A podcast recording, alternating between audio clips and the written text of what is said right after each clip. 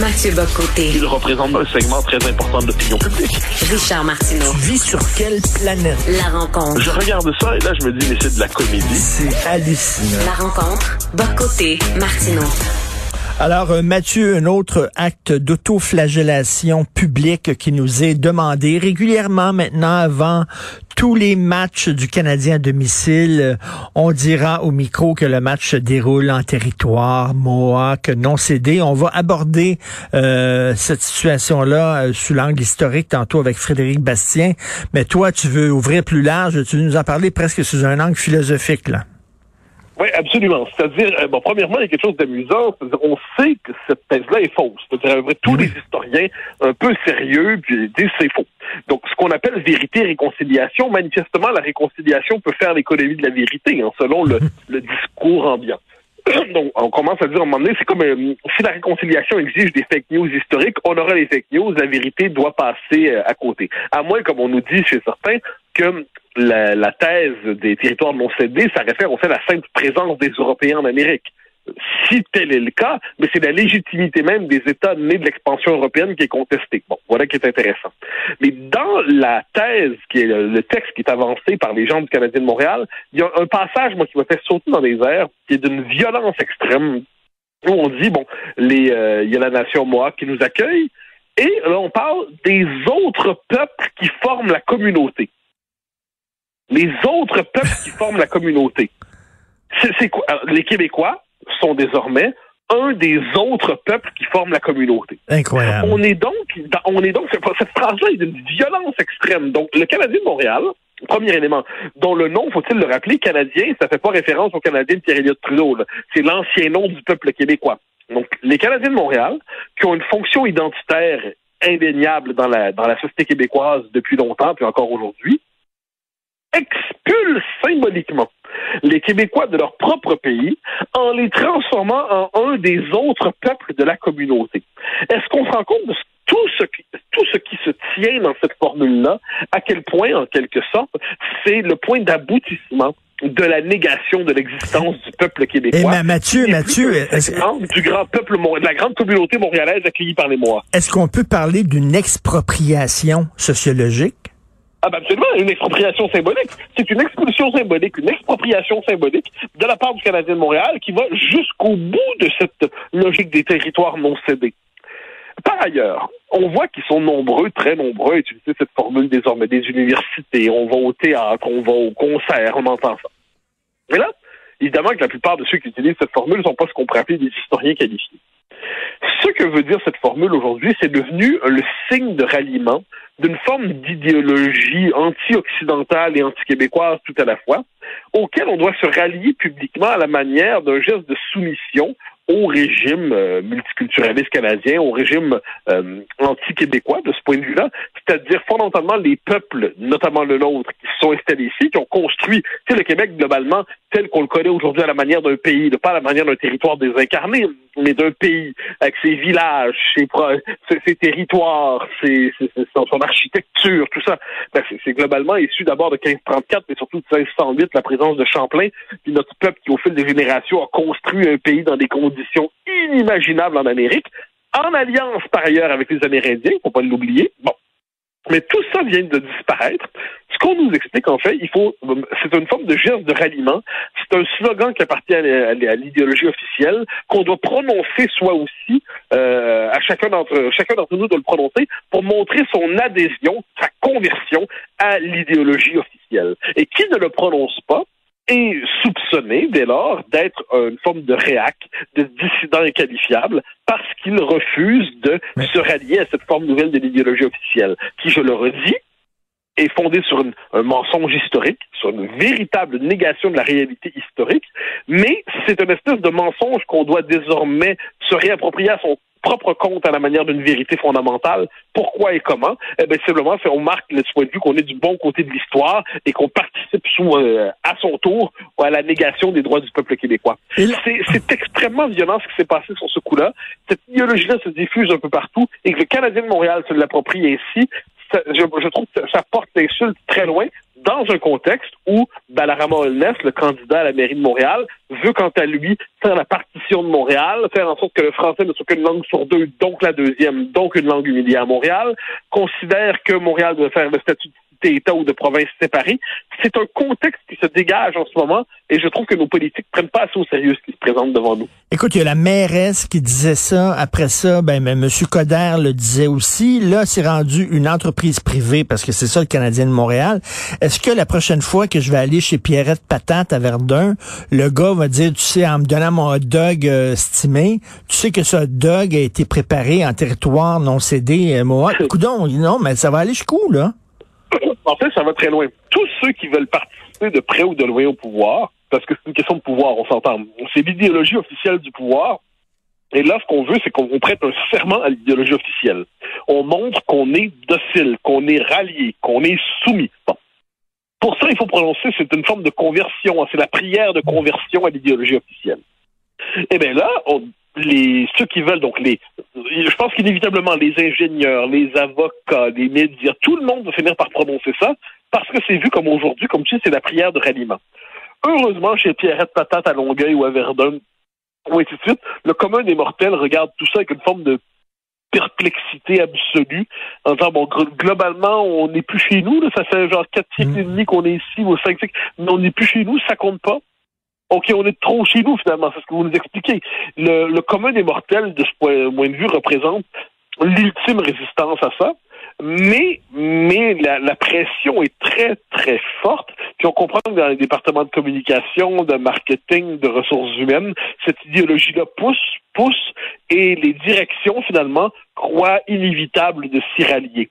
Et, et c'est très grave parce qu'en dernière instance, l'effet politique de cette espèce de révolution symbolique, ça consiste à dire que les Québécois ne sont plus chez eux. On est passé en l'espace de 60 ans de mettre chez nous à de trop chez nous. En, 60, en, deux, en 62, la, Révolution tranquille se fait au beau slogan de mettre chez nous. Maintenant, on n'est plus de mettre chez nous, on est de trop chez nous, tout simplement. On est de trop dans notre propre pays.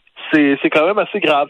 Puis, ce qui est paradoxal, pas seulement paradoxal, mais triste, c'est qu'à l'échelle de l'histoire en Amérique du Nord, les Québécois sont les héritiers d'un des empires, la Nouvelle-France, l'Empire français en Amérique, tout ça, qui a tendu la main aux Amérindiens, qui a construit avec les Amérindiens un rapport très différent des Anglo-Saxons.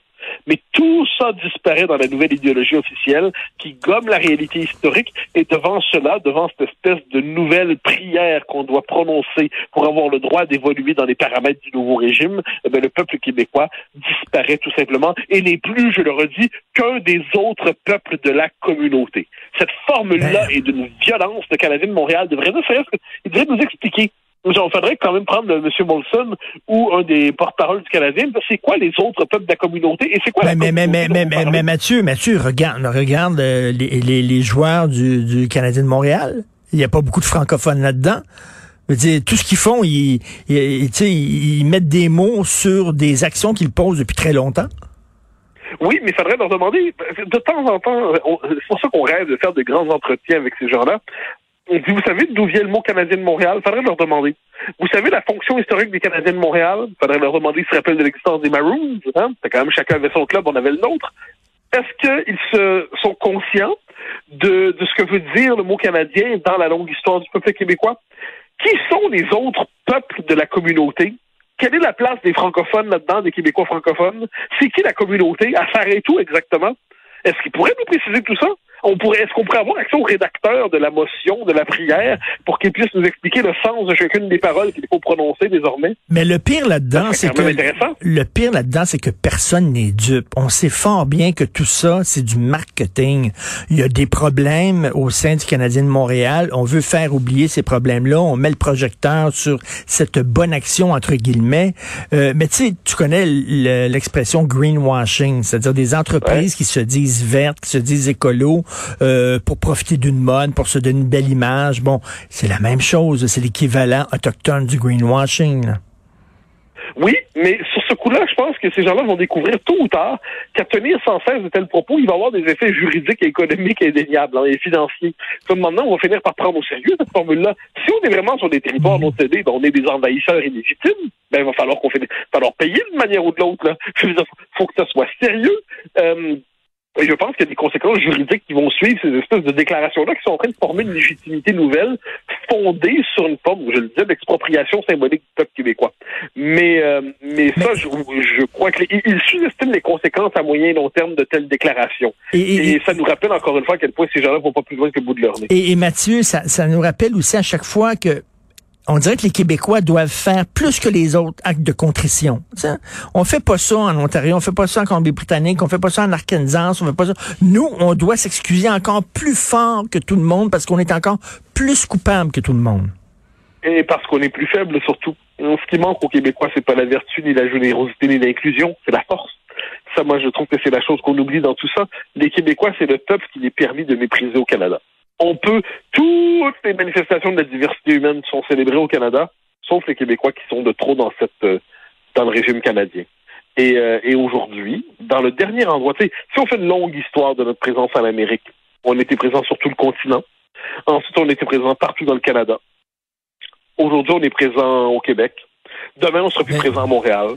Puis on sera finalement condamné à une forme de destin, si ça continue, de folklorisation interne sur le seul territoire qu'on n'a jamais vraiment contrôlé, c'est le, territoire autour de la, vallée du Saint-Laurent. Écoute, quand, quand j'ai su ça, là, on recevait un ami à, souper samedi et bon, la nouvelle est tombée. Euh, et j'étais, j'étais triste. C'est une forme de trahison parce que quand même le Canadien de Montréal, il faut se rappeler le Maurice Richard, les meutes et tout ça. C'était le début du nationalisme francophone. Ça a été, ça a joué un rôle important pour l'histoire des Québécois francophones, le Canadien de Montréal, et de se faire poignarder dans le dos comme ça par cette entreprise-là, cette institution quand même, c'est dégueulasse.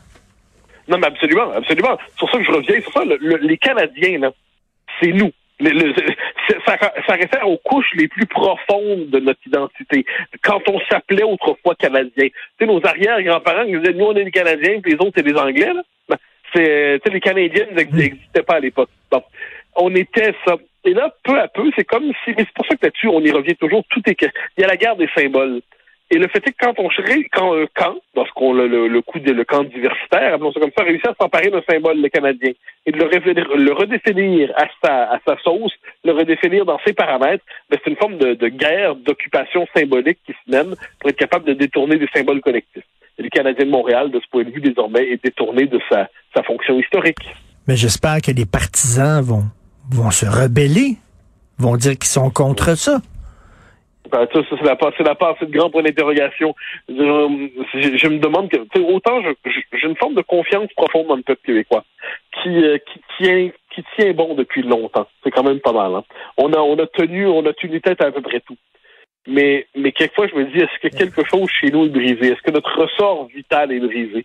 Je, je sais pas. Je... Mais, mais tu sais, les gens vont hausser les épaules en disant, c'est niaiseux, ça. Mais c'est pas rien niaiseux. Ça a des implications, là, idéologiques, politiques. C'est pas, rien niaiseux. C'est pas une parole gossante qui va trôner après. C'est dangereux parce qu'en dernière instance, les, de tels discours répétés sans cesse créent une légitimité nouvelle qui est fondée désormais sur la négation de notre droit d'exister comme peuple. Et là, au cœur même de notre équipe nationale, dans la mesure où on en a une dans quelque chose, eh bien, cette équipe nationale, ancrée dans notre histoire longue, trouve le moyen de parachever son, son, rôle social en niant euh, tout ce qui en est à l'origine et le peuple qui la soutient et le peuple qui la fait vivre. Il y a quelque chose là-dedans d'odieux. Un auditeur nous écrit, euh, il nous écoute, il nous écrit l'ancêtre de Jeff Molson, John, fondateur de la brasserie, a mis à la disposition de l'armée d'occupation britannique durant la révolte des Patriotes de 1837 son navire à vapeur pour transporter la garnison de Québec à Montréal pour mater les Canadiens dit-il. oui, non, de ce point de vue, l'histoire est parlante. De ce point de vue, l'histoire est parlante. Elle ne se reproduit pas d'une génération à l'autre, évidemment, mais quelquefois, il y a des symboles qui nous font, euh, qui nous clignent de l'œil et ça, c'est assez embêtant quand même. Bon, ben, écoute, on, peut euh, rappeler aux gens qu'il existe d'autres bières que la bière Molson. Hein? Ça pourrait commencer par ça. On peut, on, peut, on, peut, rappeler ça. On peut rappeler aussi que les partisans seraient en droit d'une manière ou de l'autre. Je sais pas de quelle manière exprimer leur désaccord, mais j'y crois pas sur ce coup-là. J'ai l'impression que les Québécois vont réagir devant ça comme autrefois, avec un haussement de, un haussement d'épaule plutôt que de, de, réagir vigoureusement. Mais tel est notre peuple. Il est doués vont résister passivement, moins pour contre-attaquer symboliquement. Comme Maurice Richard qui résistait passivement et en silence, malheureusement. Merci beaucoup, Mathieu Bocota. demain. Salut. Bye bye.